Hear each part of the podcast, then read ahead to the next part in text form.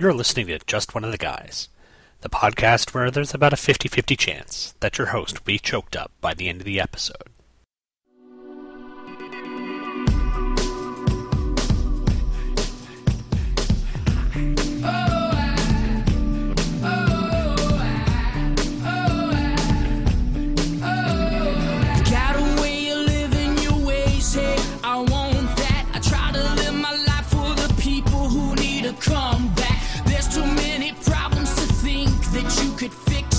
My name is called the world and I'm dying of unbelief. See, I'm the kind of person who's strong and wants to react. So feel me when I fight for the cause of bringing hope back. Don't ask me where I'm going, cause I could never prove that. But I do have something to say. I am reaching from the depths of my soul. Hear me pleading.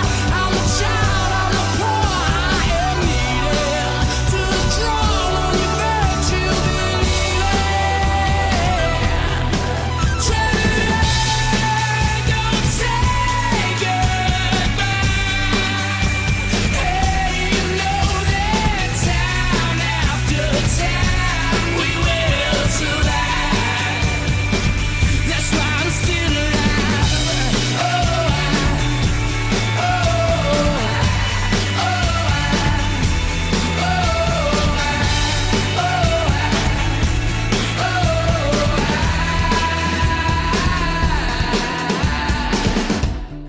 Hello and welcome to another powerful and very meaningful episode of Just One of the Guys, a Green Lantern podcast.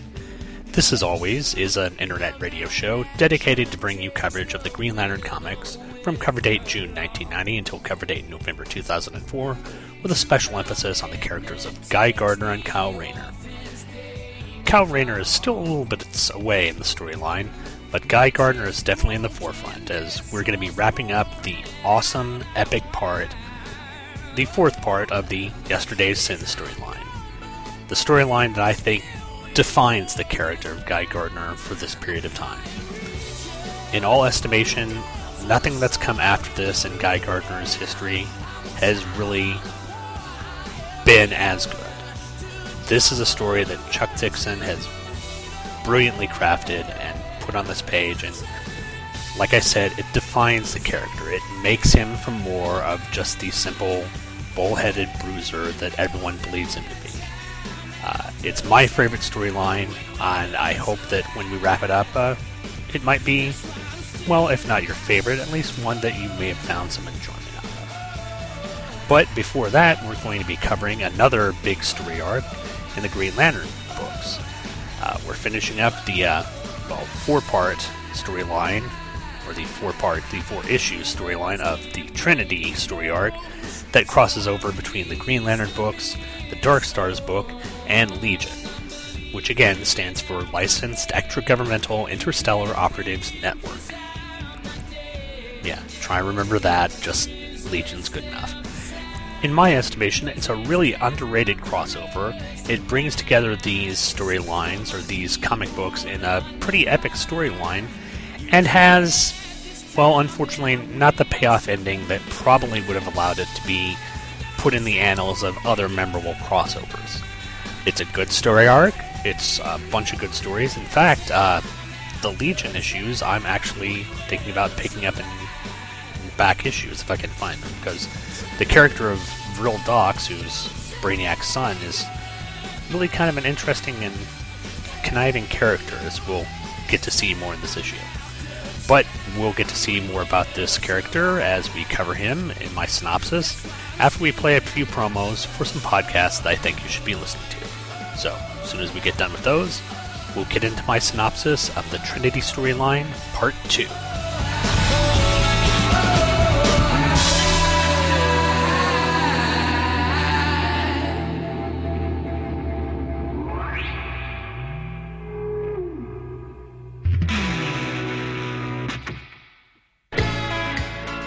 Why, hello there, lovely ladies. May I just say that you look quite beautiful in your matching slave layer metal bikinis. You have permission to come aboard my den of nerd-erotica. Some people would call it my mom's garage. I call it 10.1 forward. Can Can I interest you in a death stick? Nope. I was just kidding. Have a shot of Triarch. Once you get loosened up, we can play a friendly game of strip fisting. Let me loosen that strap. Hey suckers, Maury Clawhammer here, okay?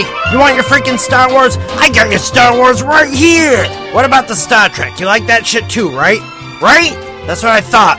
Well, we got that and we got more freaking comics than you can read in your entire miserable goddamn life.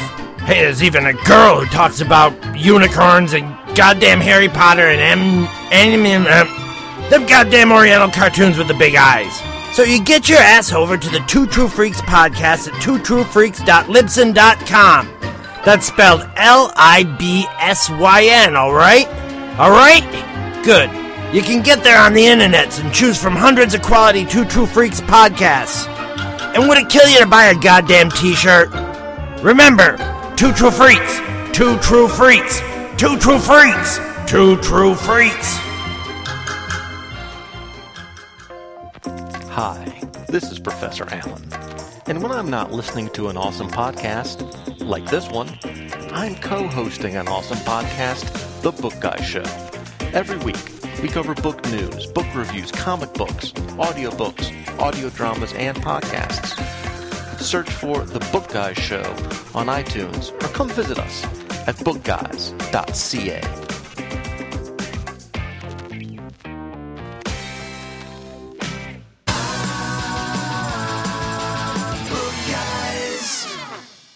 And we're back. And as usual, before we get into our coverage of the Green Lantern comics and the rest of the Trinity storyline, we're going to take a look at the Just When the Guys email bag. See what you wonderful people have decided to mail into me, criticizing me or praising me. Probably a better chance of criticizing. You've got mail. Pattern baldness. And the first letter this week comes from Mr. Charlie Niemeyer, fellow Oklahoman, well, maybe not native Oklahoman, but fellow Oklahoman nonetheless, and host of the awesome podcast Superman in the Bronze Age, a comic book podcast dealing with, oddly enough, Superman in the Bronze Age. He's getting to this month some random stories in his arc, and I haven't listened to the latest episode, but if it's as good as the previous episode, it's going to be awesome.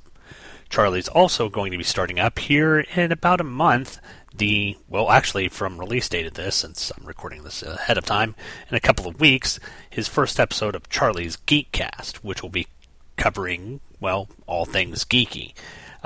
He's got a promo for it. I think I played it on a couple of podcasts ago. Looks like it's going to be a fun show, and I can't wait to listen to that as well.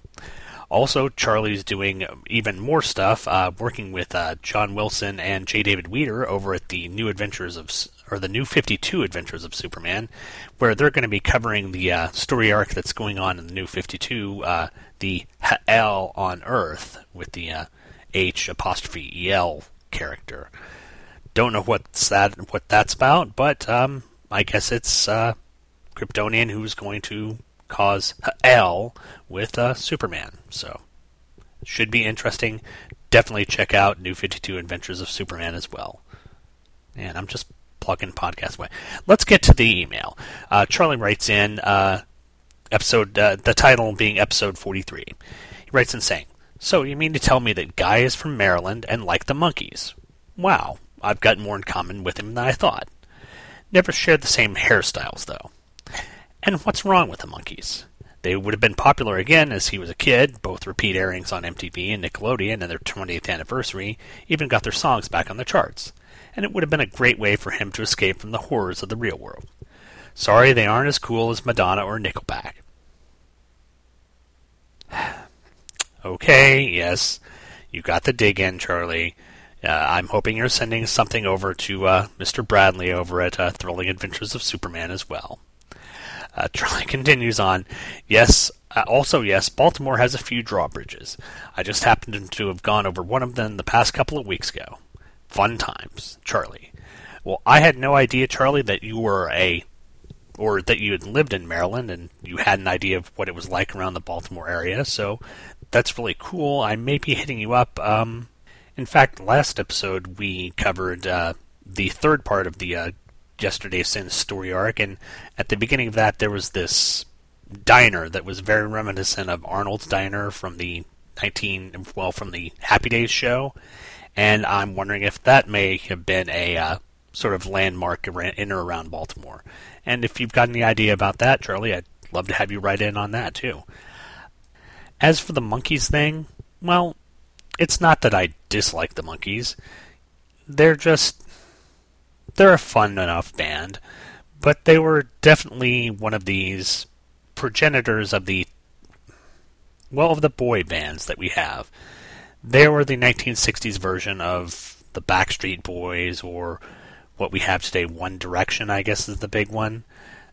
These bands that were pretty much tailor-made to suit a niche, and just to get the girls of the time all excited about these cute little boys.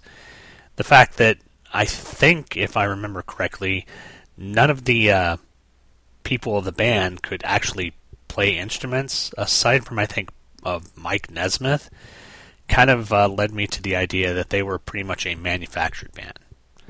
But they were fun.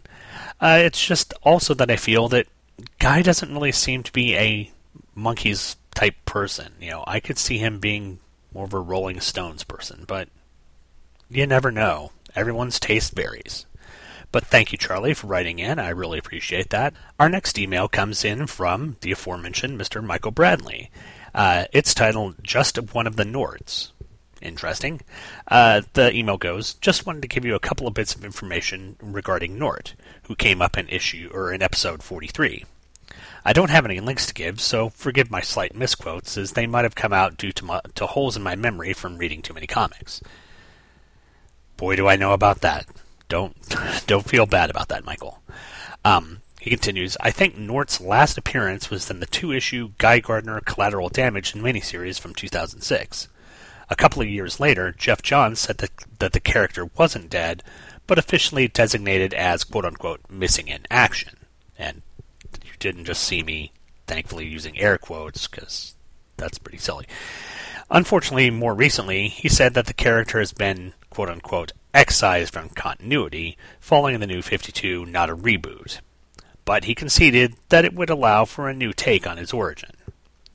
Still, I wouldn't expect a Nort Reborn story anytime soon, even though we all know it would be awesome. Yes, it would, provided it wasn't drawn by Howard Chaykin and written by him. I actually went and tracked down the Guy Gardner Collateral Damage book, and even though it stars my favorite character in Guy Gardner, it was not really a good story. I mean, they basically just reverted to the whole idea of Guy as an insensitive boor who can only solve things by beating the crap out of people. And the artwork on Nort was hideous. I mean, he reverted to the whole Chewbacca with, you know, Kelly Jones's pointed ears. And by Kelly Jones's, I mean the Batman Kelly Jones. You know what I mean. But it was not really a good story, not really good artwork, and it's disappointing to see that Nort effectively went out like that. But Michael continues on. He says, quote unquote, or says in parentheses, begin shameless pun, plug, sorry. The good news is we'll be looking at Nort's earliest appearances this spring, likely starting in episode 18 of Green Lantern's Light. So there's that, and shameless plug. Glad you got that plug in. Again, if you're not listening to either of Mr. Bradley's shows, Green Lantern's Light or The Thrilling Adventures of Superman, you're doing yourself a disservice, as both of them are just really fun shows to listen to. Go check them out. But that finishes up email for this time out. Just a couple ones. And again, I thank everyone for writing in. If you want to write in, or if you want to leave iTunes reviews, you can go do that.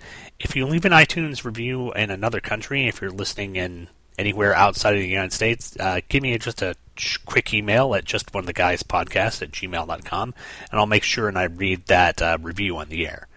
But with all that out of the way, let's go ahead and start our coverage of the Trinity storyline, which is going to be starting up with Green Lantern number 45. Green Lantern number 45 had a cover date of September 1993, with a release date on July 20th of 1993. Cover price was $1.25 US, $1.60 Canada, and 70p UK. Title was Turf War. The writer was Gerard Jones, penciler was Gene Ha, inker Romeo Tanghal, letterer Albert Guzman, colorist Anthony Tolan, assistant editor Eddie Briganza, and editor Kevin Dooley. Leading in directly from the Dark Stars book, we see the Green Lantern Corps engaging the Dark Stars in the predictable fighting with Wittgenstein, copyright Andrew Latham, 2011, all rights reserved. Hal orders some of the Corps to take on the Triarch, and Boodikka, Creon, and Larvox head out to attack the giant gods. Ah-Ah, former member of the Green Lantern Corps and current Dark Star, chases after the trio of Corps members, but Dark Star Thrawn wants her nearby for her experience with the Green Lanterns. Hal wonders why Ah-Ah has changed sides, and she tells him that the controllers allowed the Dark Stars more autonomy, plus the ability to blast Green Lanterns in the face with yellow energy. Unfortunately, the same is happening to a lot of the Corps, as the Dark Stars take more of them down.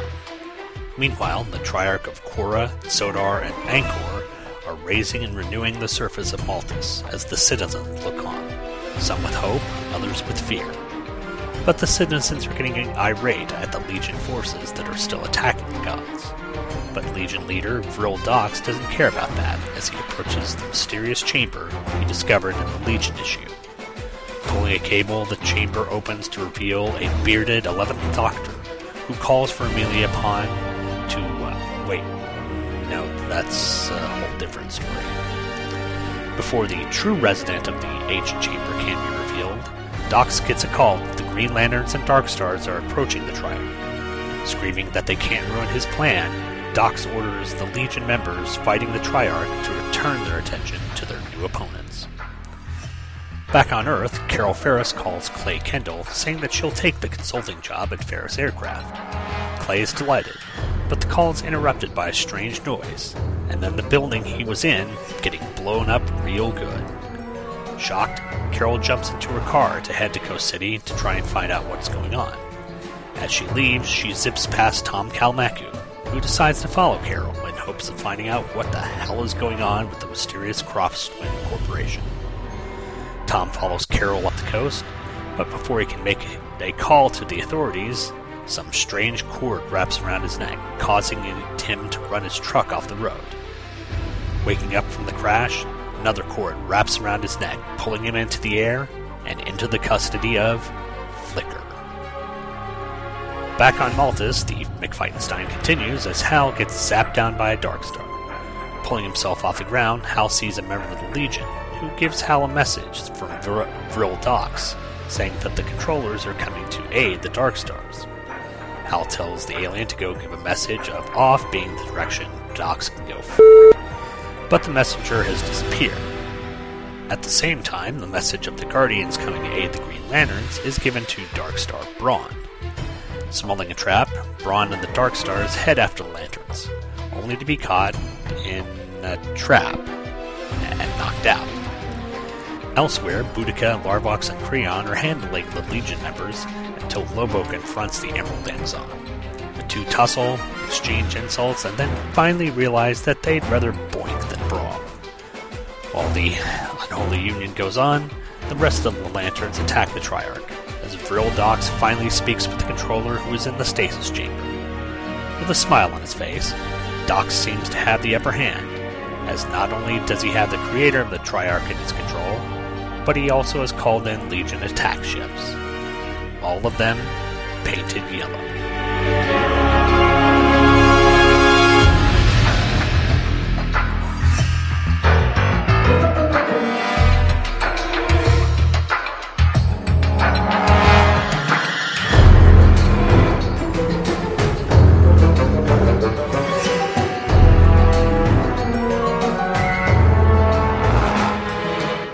Okay, we get another issue, we get more fighting, more double-crossing, more backstabbing, and more Lobo and Boodikka coupling.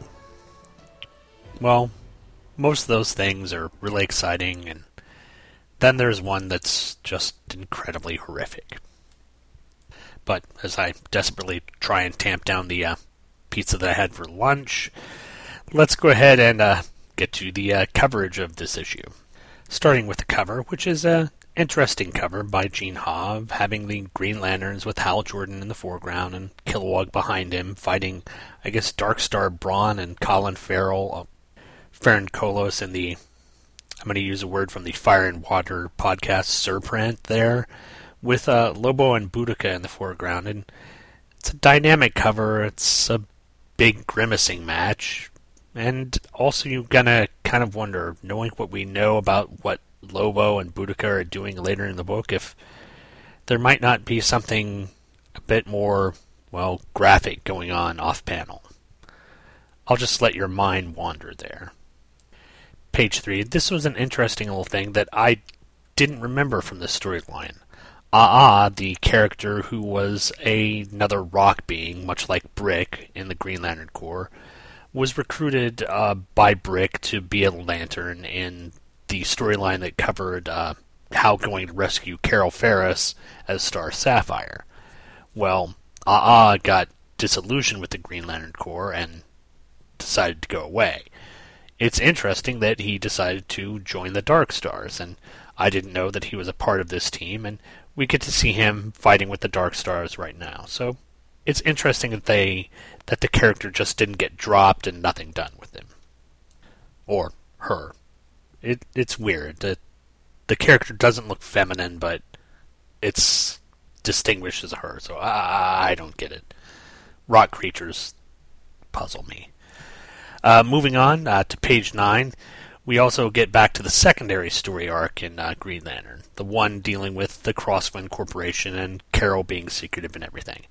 And it's a really good, like I said before, it's really good that Gerard Jones is keeping on with this, but it feels weird that he has to sort of shoehorn this into this big crossover event. Plus, we also get something that's going to play a big part in Green Lantern's history with this weird explosion happening. We really don't know what's going on unless we're reading some other titles in the DC Universe. Some ones that were having a crossover event of their own. Then on page 11, panel 4, oh goody, it's the return of the Firestorm wannabe in Elizabethan costume, Flicker. Well, him and his big flaming head and his bullwhip have decided to come back into the Green Lantern universe, and man, I thought his uniform and those issues that I think Broderick was drawing? Yeah, it was Pat Broderick. I thought his uniform and those issues was pretty goofy. This one even tops that, so Flicker, he's back.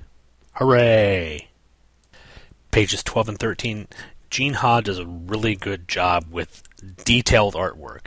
He's got a lot of lanterns on here. I'm seeing, the little imp lantern from the Ganthet's Tale here, carrying Brick. We've got Chase Lon and Kilowog and Hal, all fighting in the Dark Stars, and members of the Dark Stars team fighting against the Lanterns.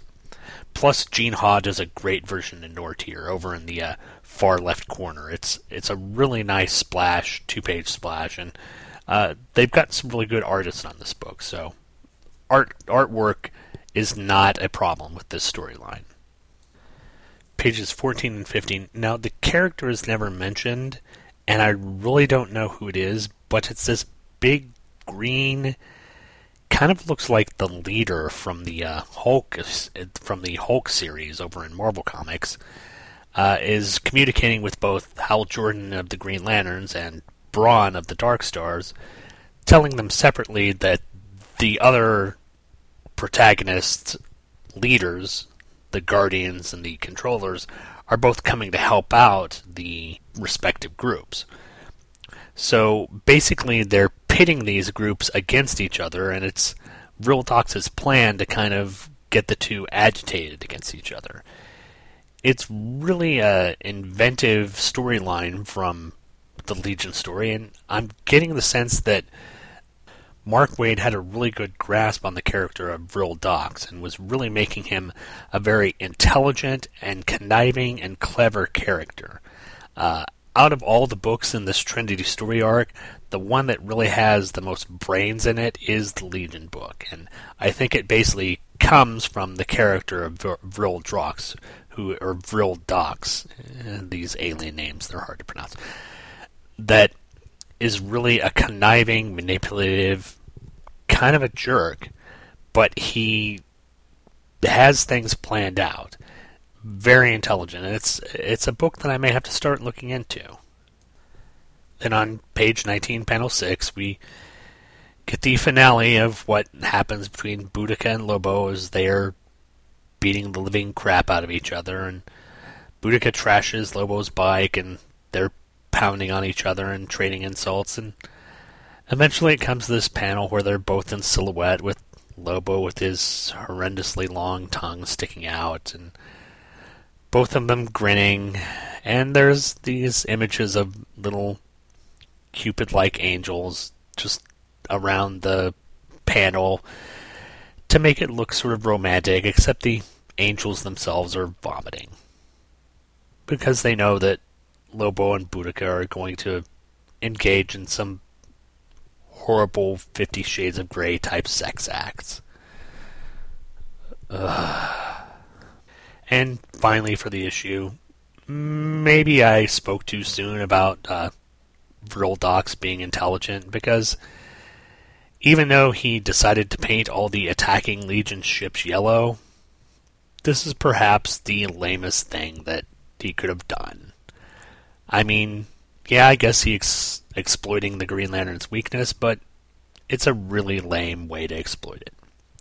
But that ends the Green Lantern issue, but we're not finished yet. We still have 3 more issues to cover, starting with the next issue in the Trinity story arc, Legion 93, which was Legion 93, number 58, cover dated September 1993, with a release date on July 27, 1993. This cover price was $1.75 US, $1.25 Canada, and $1.25 or £1.25 UK. The title was Split Decision. The co-plot and script was by Mark Waid, and the co-plot was by Barry Kitson.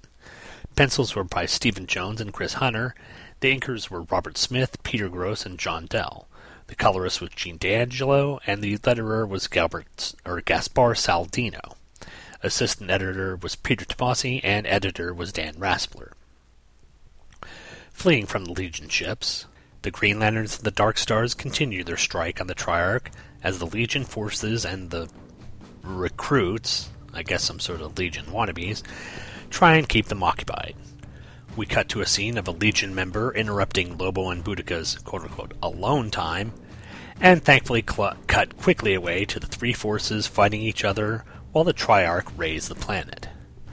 Back in the Science Cave, Vril Dox and the Awakened Controller give the backstory on the ancient prophecy of the trio of gods who would destroy Maltus and build it anew. It seems that the Controller actually created these beings to fulfill the prophecy, and that they're doing a bang-up job of it. Back at the fight, Hal gets with Captain Comet and has him telepathically contact all the forces in order to call a truce and take the fights to the gods as one group.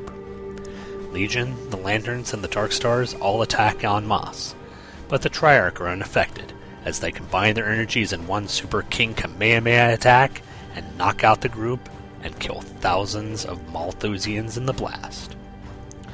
And I don't really have any notes for this issue, except for one note for page 6, panel 6, which is essentially the scene where Lobo exits the little space shuttle cruiser thing that he and Boudicca were occupying, trusting nothing but Boudicca's underpants. Little, skimpy, bikini brief, Green Lantern underpants. It's an image that hopefully you won't have to take a look at, because I won't be able to scrub it from my mind anytime soon.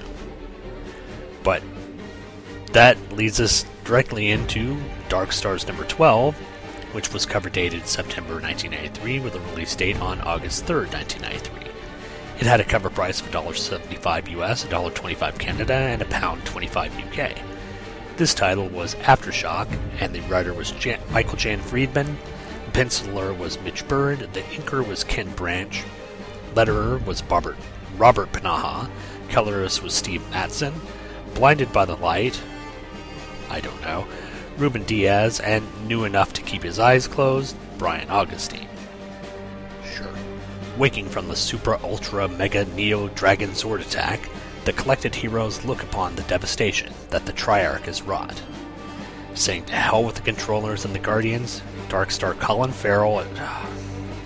Darkstar's Baron Kolos prepares to give his patent speech, but is rudely interrupted by Vril Dox and the awakened Controller. They tell the assembled that the so-called gods were actually created by the Controller, and therefore they can be destroyed. And with that, the heroes begin the fighting again, hoping to take down Korra. Some Legion members announce to the Triarch that they are not gods, and to search their feelings. You'll know it to be true. Unfortunately, this doesn't lead the beings to jump to their supposed death from a platform in Cloud City, all the while screaming, "No!" But it leads them to renew their path of destruction. Hal, Farron, and Dox question the Controller about what to do, and in a twist that everyone should have seen coming, the Controller goes mad and flies off to meet up with his creations, but not without blasting Hal and Farron first. Hal and Farron recover and chide Dox for not foreseeing this outcome, before heading out after the Controller. But they arrive too late, as he's met with his creations, and has told them to finish their holy work. And again, my notes here for this issue are pretty minimal. Pages 4 and 5, there's some pretty graphic violence, again, for this period of time in the book, as Korra is using her powers of her powers of creation, to grow trees and vines and whatever from the earth, which unfortunately is growing where the people of Maltus are and basically smothering them or crushing them. It again is another example of the artist being able to do something that essentially is pretty violent, but not do it in a graphic or gory way. They get the point across in just general shading of the characters and minimalist tactics to show that these horrific things are going on. So, kudos to the artist here. But this will lead us into the final chapter of the Trinity story arc, which is DC Universe Trinity number 2. It was cover dated September 1993, again like the rest of the books, released on August 10th of 1993. Cover price was a whopping $2.95 US, $3.95 Canada, and £2 in the UK. The title was Reunion. Plotter was Michael Jan Friedman, with scripters Mark Waid and Gerard Jones. Pencilers this time were Barry Kitson and Chris Hunter, inkers Dan Davis, Dennis Kramer, and Frank Percy. Letterer was Albert Guzman, colorist was Stuart Chaffetz, assistant editor Eddie Briganza, and editor Kevin Dooley. Having just come to the realization that they are completely boned, the combined forces of the Green Lantern Corps, the Dark Star, and Legion decide, again, that they must set aside their differences and take out these foes and their new master. Super Jumbo Epic McFightenstein goes on against the giant gods until Hal and Farron come up with a plan to let the Triarch finish their work, as the heroes all take on the Controller. The ensemble blast away at the power-hungry Controller, as Vril Dox makes a couple of urgent calls to some people that he's sure can help. Away from the battle, the Triarch have finally stopped their path of destruction, and now stand silent, awaiting their father's judgment. Cutting back to Dox, it appears that the help he has called in are the heads of the Dark Stars, the Controllers, and the heads of the Green Lantern Corps, the Guardians of the Universe. Needless to say, the two organizations are unwilling to believe that the Triarch aren't actual Malthusian gods. They're also unwilling to work with each other in order to stop the destruction. Dox cleverly calls their bluff by asking one of the groups to leave, so that he may begin making plans to work with the other, which of course causes the two displaced Malthusian groups to begin cooperating. There's another quick interlude dealing with Lobo and Boodikka, and then it's back to the battle as the forces press even harder against the mad Controller. Finally, the Controller has had enough of their shit and super blast our heroes, and calls for the Triarch to come to him. But, without their creator's direction, Zodar, Arkor, and Korra finally see what they have done, and that it's not been fulfilling the ancient prophecy, but causing untold death and destruction. And at this point, the floaty heads of the Guardians and the Controllers appear, and tell the Triarch the truth about their origin, Enraged by the deception, the three gods lay into the Mad Controller and prepare to destroy him, until Hal Jordan intervenes, telling them that they've done enough killing. Realizing that he's right, the Triarch expend all their energy blowing up real good, and somehow turning Maltus from an overcrowded cesspool into a lush, verdant paradise. And with crisis averted, the three groups go their separate ways. Dox smugly tells Hal and Farron that it was all a part of his plan to release the Mad Controller. Ah-Ah makes peace with Hal. Brick and Strata, a member of the Legion group, find a weird sisterly bond.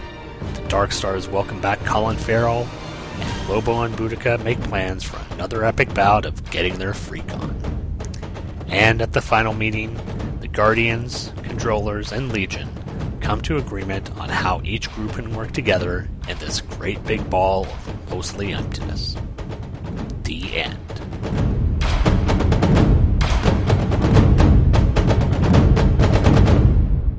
You know, for a crossover event that only stayed in its actual books rather than spilling out into the entire DC universe, and dealing with groups of comics that I'm really not associated with or really didn't have all that much knowledge of, I really enjoyed this crossover.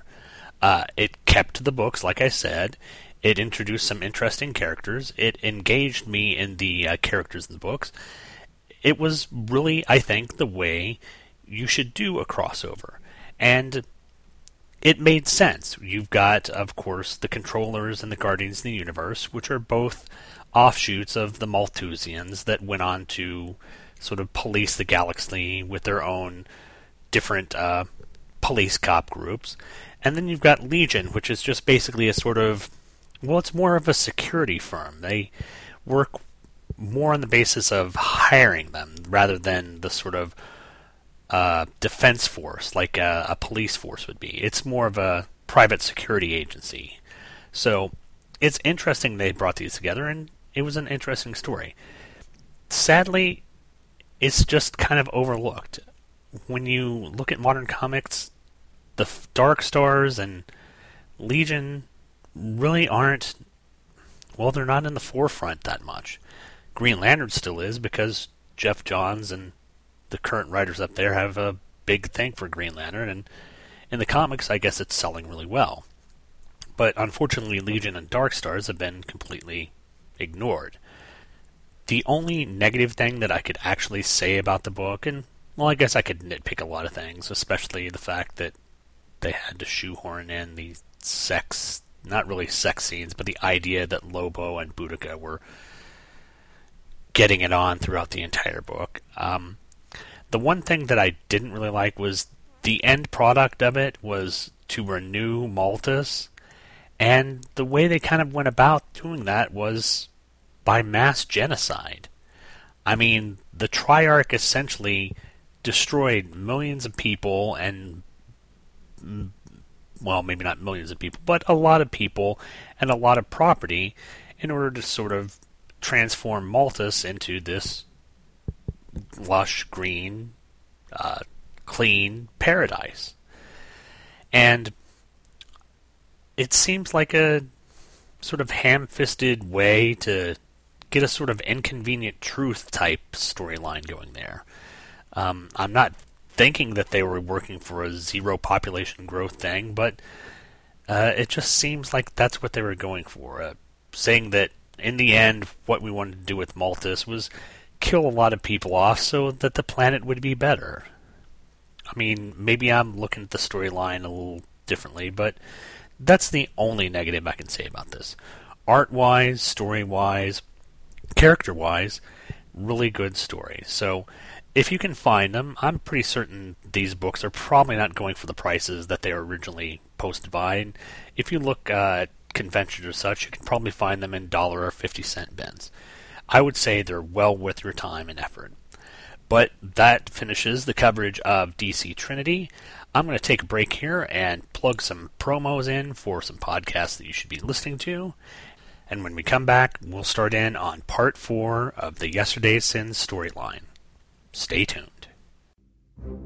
Gathered together from the far reaches of the internet are assembled a network of podcasts dedicated to the first and greatest superhero, Superman.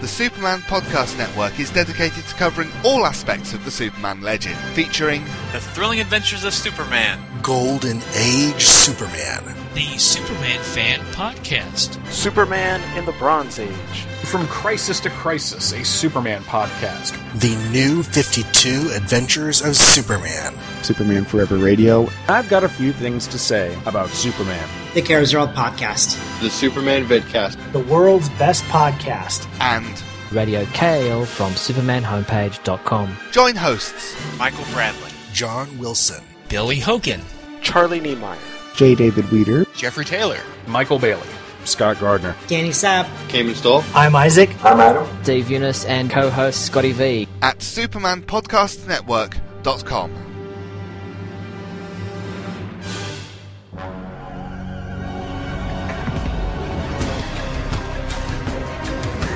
My name is Steve Lacey, and I'm a podcaster. The randomizer hit my long boxes, and now I'm lost in my comic book collection. Help me. Help me, listen, please, is there anybody out there who can hear me?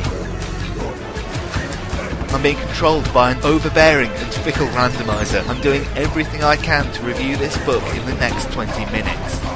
This is the 20-minute long box. The 20-minute long box is the briefest and most random of comic book podcasts. Every 2 weeks, a completely random comic book from my collection is the subject of the show. Find me at the show's site, 20minutelongbox.libsyn.com, the show's blog at 20minutelongbox.wordpress.com, or search for 20-minute long box on iTunes. Prepare yourself for random. And we're back. We got a little Stephen Lacey voicing some podcasts there. Nice.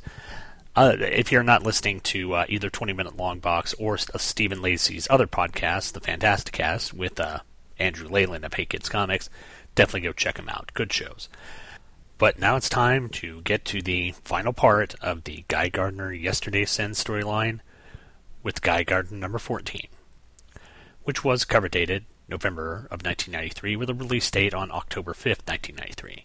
Cover price again was $1.25 US, $1.60 Canada, and 70p UK. Title this time out was Guys and Drawls. D-R-A-A-L-S, yes. Writer was Chuck Dixon, penciler Joe Staten, inker Terry Beatty, letterer Albert Guzman, colorist Anthony Tolan, assistant editor Eddie Briganza, and editor Kevin Dooley. That Guy Gardner is one bad mother. Shut your mouth! Hey, I was only talking about Guy. We can dig it! However, this complicated man that no one understands but his woman is not the real Guy Gardner, but the fake one that the Drawl have created for their own nefarious purposes. Oh, and he's armed with the real Guy's yellow power ring as well. This might be a problem for the real Guy and the escaping lanterns, until Guy hears a familiar Korragurian phrase emanate from the ring, a phrase that means that the ring is out of power. Pressing his advantage, real Guy socks his clone in the kisser, knocking him back. Real Guy lands punch after punch, but in his zeal to drop his duplicate, the Drawl zap our hero and take him off for some more probemic Probenstein. Cut to the hospital room where Mace Gardner lies in critical condition, a gunshot from a drug dealer almost taking his life. What's even more surreal about this scene is Raleigh Gardner, kneeling by his son's bedside, openly weeping as Guy looks on. Guy talks to Mace's doctor about his injuries, and the doctor's prognosis isn't good. Mace took 5 gunshot wounds from a high-caliber handgun and is in a coma. The doctor says that if he does come out of the coma within 48 hours, he might have a fighting chance. As the doctor leaves, he tells Guy to be strong for his family, and Guy ponders how he could live in the shadow of a hero or a martyr. But before he can think too hard about that, 2 dark-suited police officers walk into the room. Raleigh curses at the cops, saying that if it wasn't for their inaction, his son wouldn't be like this. The officers rebuke Raleigh, saying that they are from internal affairs and that this wasn't in the line of duty. Mace was shaking down some low-level drug peddlers, taking a grand week off them, and they finally had enough of it and plugged him full of bullets when he tried to collect. A stunned Raleigh says that can't be true. But Guy sees the anguish in his face, says that he did. The officers say that there won't be any press about it, but if Mace makes it out of the hospital, it won't be as a cop. Trying to comfort his grieving father, Guy reaches out to touch him, but stops at the last moment, not certain what would happen if he did. Time passed, and Mace eventually made it out of the hospital. However, a bullet severed his spine, leaving him paralyzed from the waist down. The doctor said that it must have taken a hell of a lot of effort for him to make it down to the riverside in a wheelchair. If only Mace had put that much effort into living. Guy's father gave up on living as well, but he just threw himself into a bottle and never came out. Guy's mom was always there for Raleigh, making sure they got enough vitamin C in his diet, and Guy just got out. Fast forward in Guy's life, as he graduates from college and gets a job teaching sports to disabled kids, as well as counseling prisoners. Then one fateful day on a road trip to California, Guy is rescued from an earthquake by Green Lantern. He eventually becomes Hal's replacement, gets trapped in the Phantom Zone, alternate universe, and comes back, only to be in a coma-like state. When he wakes, he's given the ring again, and the rest is history. Legends, the JLI, losing the Ring of the How, and the gaining of the Ring of Sinestro. Guy awakens on the trawl ship, hurting both physically and emotionally. The Xanaglaph that was attached to him is dead now, and no one else is around. Guy stumbles forward and runs into Vos. The Wookiee-like GL says that they've been fighting the Drawl and winning, but that the Drawl have found a way to recharge Guy's ring, and they're about to send the duplicate to Earth. Guy grabs a gun and fires at it, at the evil clone, but it's too late as the pseudo-Guy blasts off for Earth. Graftorn and Bivix congratulate Guy on finishing off the last of the Drawl, but Guy says he's got bigger problems. As the group heads to Earth, Guy wonders what he's going to do about getting his ring back. And even more, he wonders what he's going to say to his dad.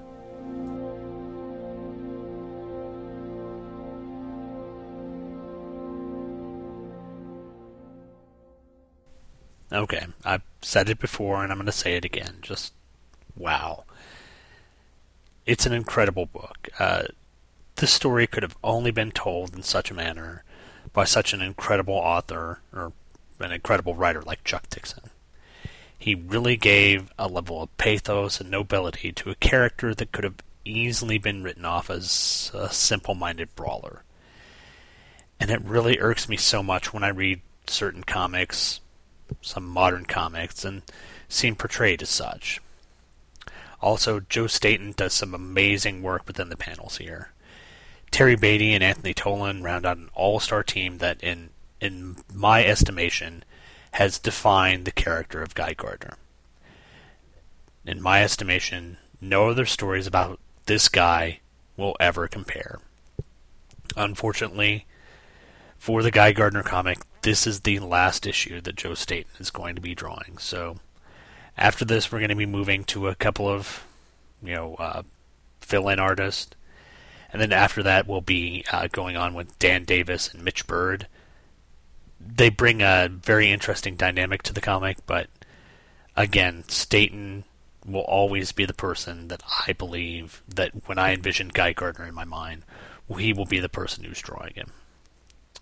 But let's go ahead and head on to notes for this. My notes are pretty sparse. It usually happens with good issues. I really don't have all that much to talk about.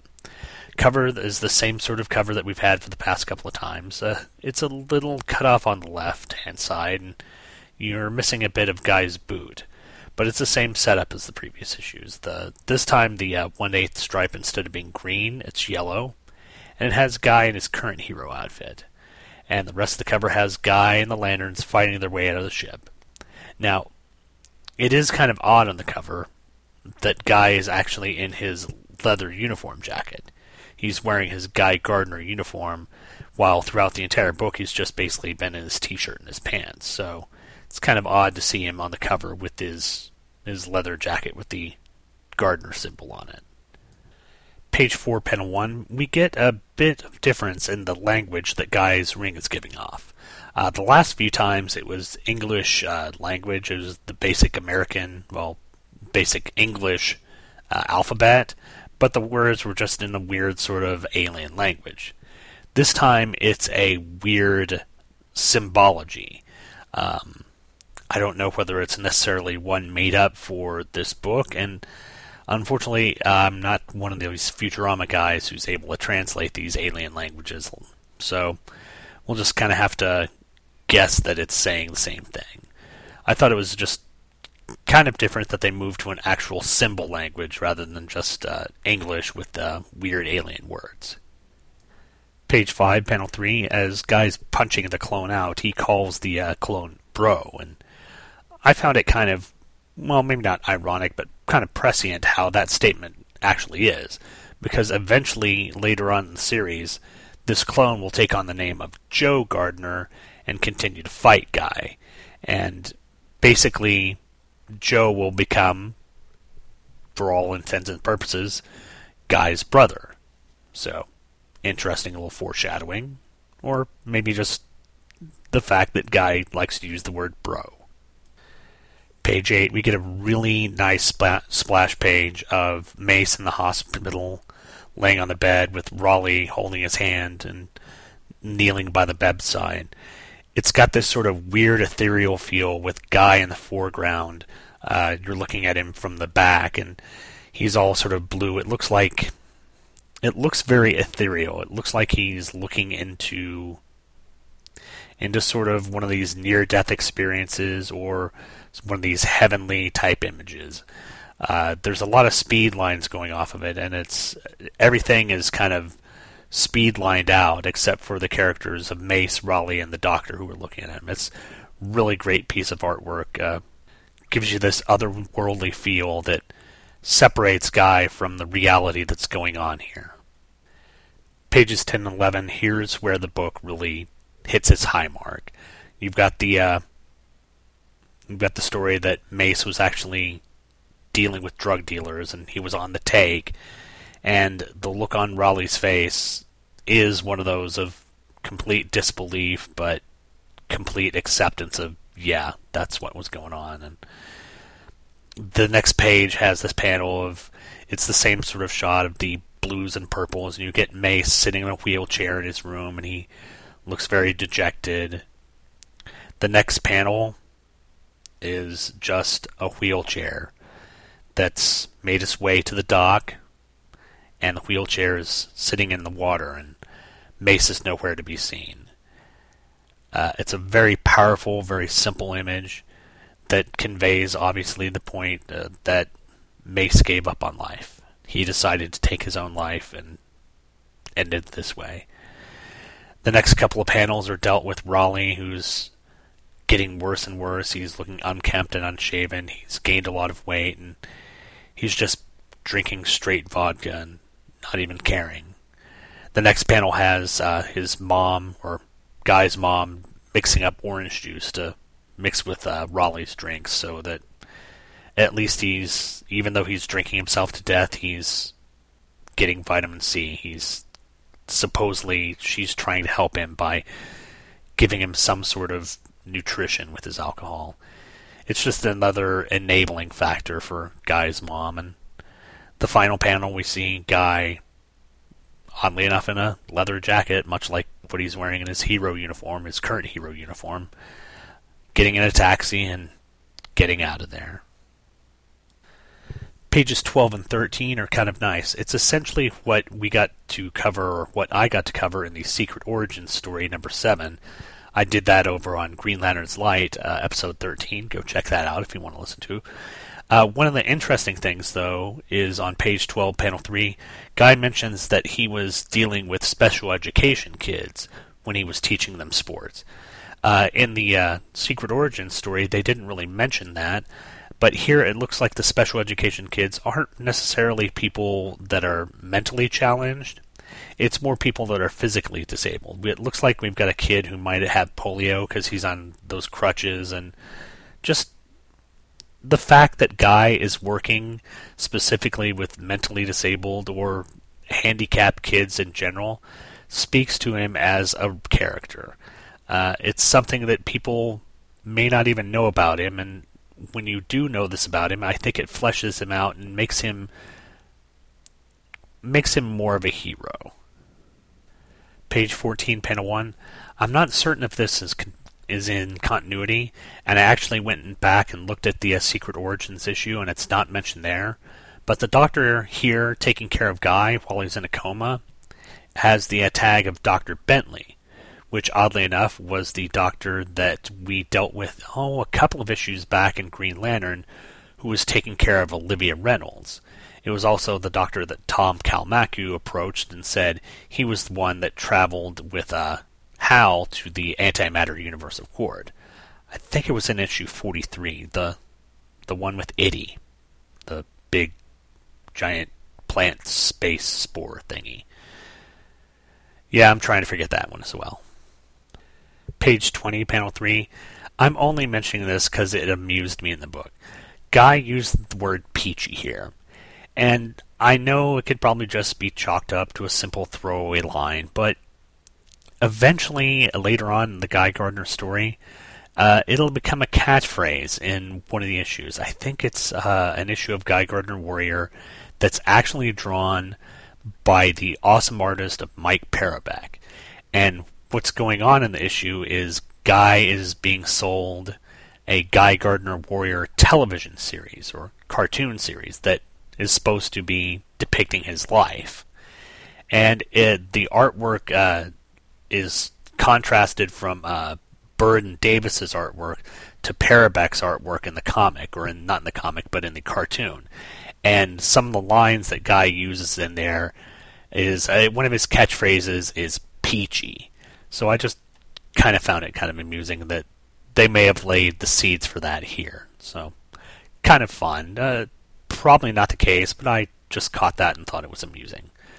But that ends my coverage for Guy Gardner number 14. I mean, what more can I say? I love this story, and I hope I did it justice for you guys.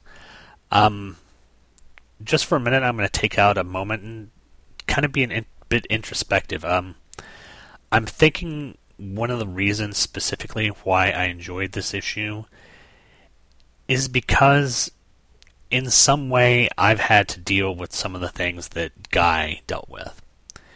Now, I didn't have an abusive father, but I did have a father that had a problem with alcoholism. He drank quite a bit, eventually leading to his early demise. I had known about it, since high school, since long before these issues came out, and I knew that he had this problem, and I knew that he was doing this to himself, and I don't know if that's one of the reasons why this book connected with me, that I saw something in the character of Raleigh that I saw in my father. I mean, not the abusiveness, because my dad was never abusive. He was never a mean drunk. He was never a person who would get angry or hit me or hit any member of my family. But he did let the booze get to him so much that it eventually just shut down his system. Looking back at it, I'm wondering if, again, that's one of the reasons why I hold this book in such high regard. I'm hoping that's not the case. I'm hoping it's the strength of the writing and the strength of the artwork, but looking back at it now, with the passing of my father just about 5 years ago, kind of wonder if that might have a little bit to do with it. But I'm going to try and bring this around to a happier place, where I'm going to try and look at the wonderful ads that they had for this. Hopefully, My Chemical Romance doesn't have any ads in this comic. However, they do have something just as depressing on the front inside cover. It's Where Bloodlines End, Bloodbath, Heroes, Parasites, New Blood, Carnage Begins. And we've got an interesting sort of white background with just ink covers, and I guess they're dealing with all the wrap-up of Bloodlines. So it's a two-part thing that came out in October from DC Comics. bloodbath.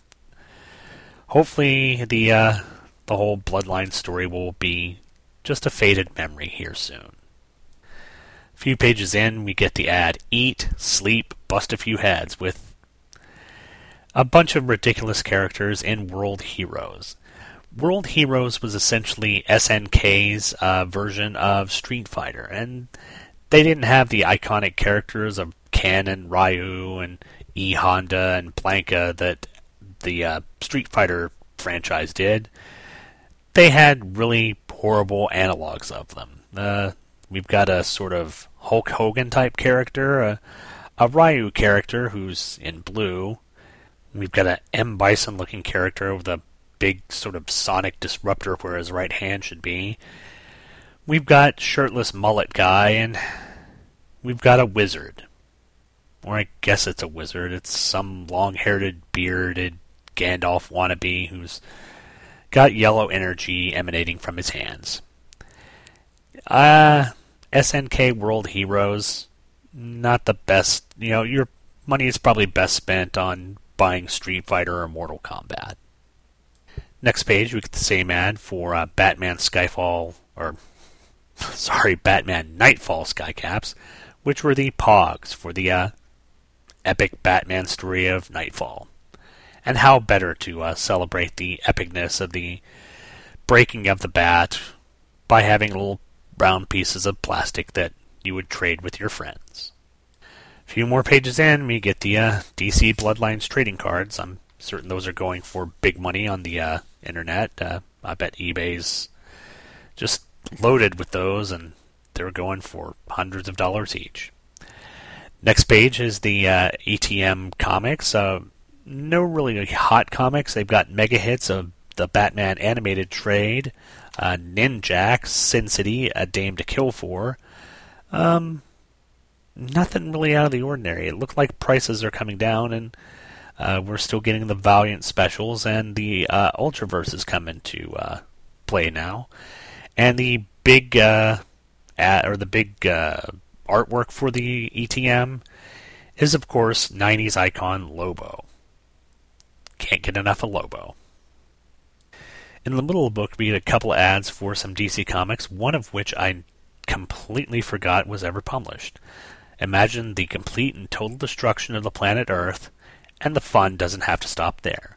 It's the DC adaptation of Douglas Adams' The Hitchhiker's Guide to the Galaxy, adapted by John Carnell and Steve Lealoa, and it was authorized, approved, and enjoyed, supposedly, by Douglas Adams. So, this is kind of interesting. I've never read this. I'm a big Hitchhikers fan, and I'm going to have to try and seek this out in the back issue bins.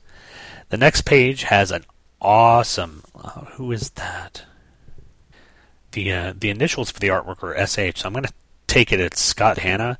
His darkest tragedy, his greatest triumph, his rite of passage, Robin, Tragedy and Triumph, and which collects the storylines of Rite of Passage and The Joker's Wild. If you're wanting a little bit extra on the characters of Robin, definitely go check out, and I've just been listening to it. I'm really enjoying it. Tom Panrese's show of Taking Flight. The episodes are really short and really succinct, and Tom does a great job of developing the character of Robin from his early issues along with Batman up to his Teen Titan run, and just recently he's been covering, he covered Death in the Family, and now he's covering Lonely Place of Dying. Really good stuff from Tom Panrese. Check it out, definitely. A few more pages in, we get a house ad for DC Comics. When Catwoman comes to your house, you get more than you bargain for. And I think the thing that you get more that you bargain for are two giant orbs drawn by Jim I Like Boobs Ballant, as you get these sort of ripped up, overly cleavaged costume of Catwoman. And her book runs for a mere $18 for a one-year subscription. So if you want plenty of Jim Ballant boobs, go shell out your $18 for this. Those are some ridiculously large breasts. The DC Universe page has the typical DC bullets, which tells what's going on with the people in the DC Universe. We've got a picture of Metamorpho drawn by Graham Nolan. Nice artwork there.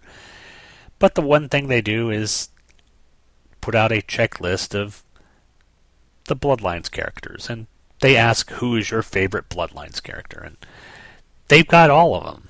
So just to let you know how lame all these characters are, I'm going to go ahead and read through them and tell you where they appeared. And we've got Layla, a tough-as-nail space explorer who appeared in Lobo.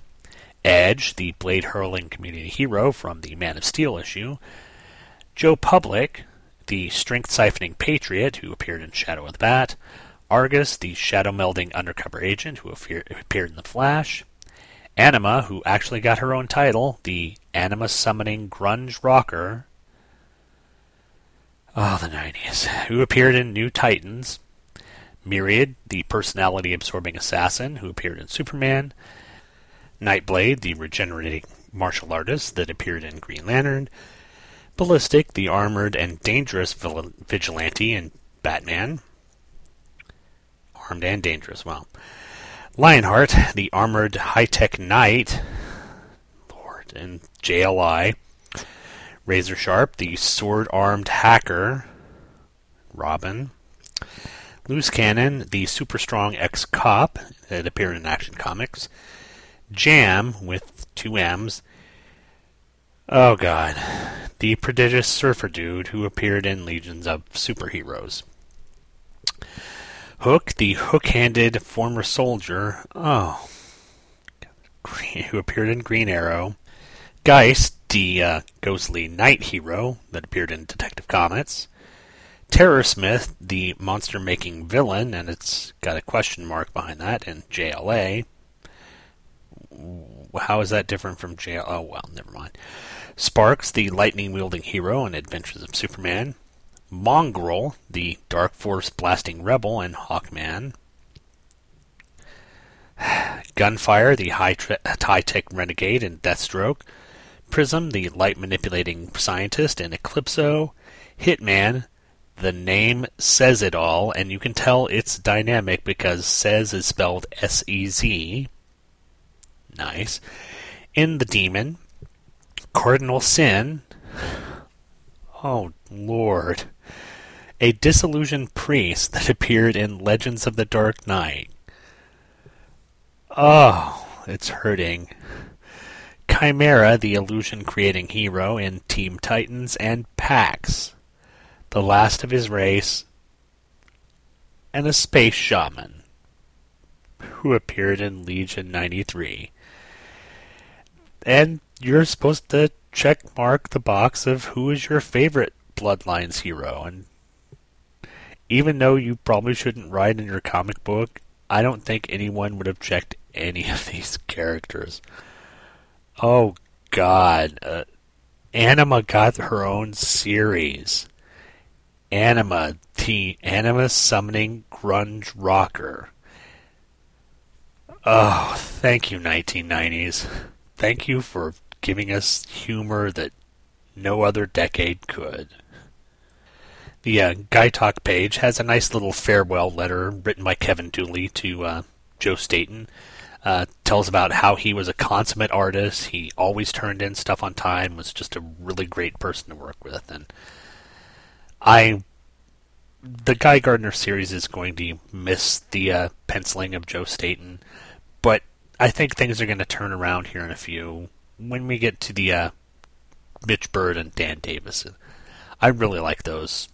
It's not Staten, it's a different take on the character, but it's fun artwork nonetheless. The back inside cover has a really nice piece of artwork. I'm going to assume that it's Joe Staten artwork, but he's very much aping the Bob Kane and Bill Finger Batman in the 1940s, or 30s and 40s. And it's got Two-Face looming in the background, and it's twice the thrills, double the danger, 2-for-1, Batman, Two-Face strikes twice. It's a 2-issue miniseries appearing in October with writer Mike W. Barr, art by Joe Staten, and I guess inks by Derek Gross. It's a very 1940s-looking Batman and Robin, and it's nice-looking stuff. Again, Staten is able to pull off these very cartoony-like characters, and this stuff does look very cartoony, so for a modern comics artist, if you're used to the sort of George Perez and Jose Luis, I can't even say his name right, the sacred one, Fire and Water podcast guys know what I'm talking about, Garcia Lopez type stuff, his stuff may look a little juvenile, but it's really great because it actually looks like the 1940s stuff. Good looking stuff here. And of course the back outside cover is an advertisement for the big game of the time, Mortal Kombat, which was out on all the systems, Game Boy, Game Gear, Genesis, and Super NES. And it's got the typical blurbs of the most awesome fighting action, earmarked to whip Street Fighter II into the pit where has-beens fester. Mortal Kombat was the game of the time. But that finishes up the issues, that finishes up ads, and it only leads me to the sad news again that none of these comics have been collected in any way, shape, or form into trade paperbacks, which is a shame. Hopefully Comixology will be fixing that, but if you can't, go check out the back issues of your comic book dealer. These books are well worth it. The Trinity storyline, and definitely Yesterday's Sins.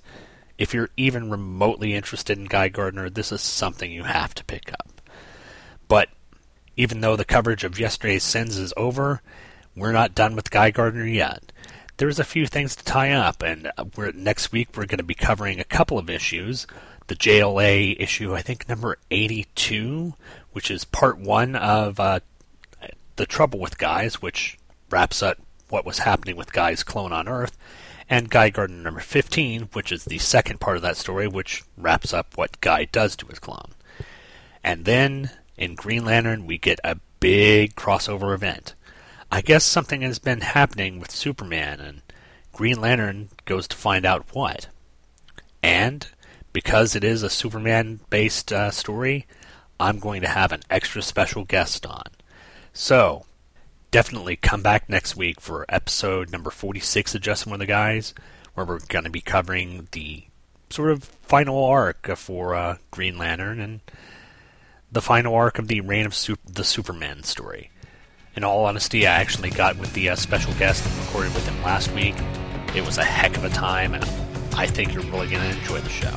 So be certain to tune in next Friday for another episode of Just One of the Guys, and we'll catch you then. Bye-bye. You've been listening to Just One of the Guys, a Green Lantern podcast, hosted by yours truly, Sean Ingle. All images, stories, and music are copyright their respective copyright holders, and no infringement is intended. This podcast is done solely out of my desire to show the denizens of the internet that comic books can be fun, humorous, compelling, thought-provoking, and exciting, while not having to fall into the weary tropes of the 1990s. I'm not in any way doing this for monetary gain, which irritates my wife to no end. All feedback for the show can be sent to the show's Gmail account at justoneoftheguyspodcast@gmail.com. All feedback, positive and negative, is warmly welcomed.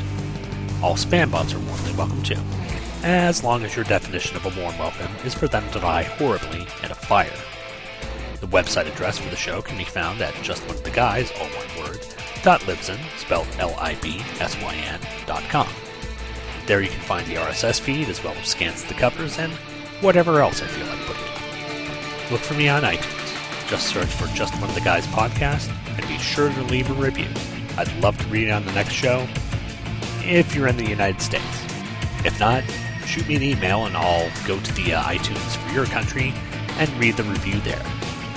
You can also search me on Facebook. I mean, you won't find me there because I don't have an account there.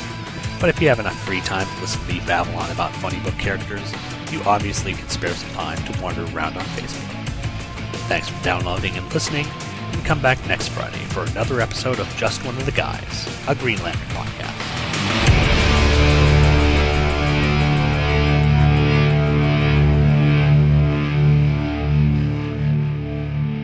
The opening music for today's show was Trinity by the band Paper Tongues, off their album, self-titled, Paper Tongues.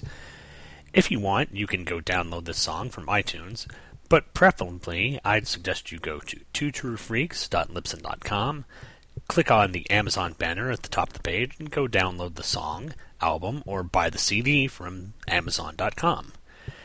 Christmas is coming around, just about a week away now, and last-minute shopping is going to be tough. Rather than go to the malls, why don't you go to Amazon.com?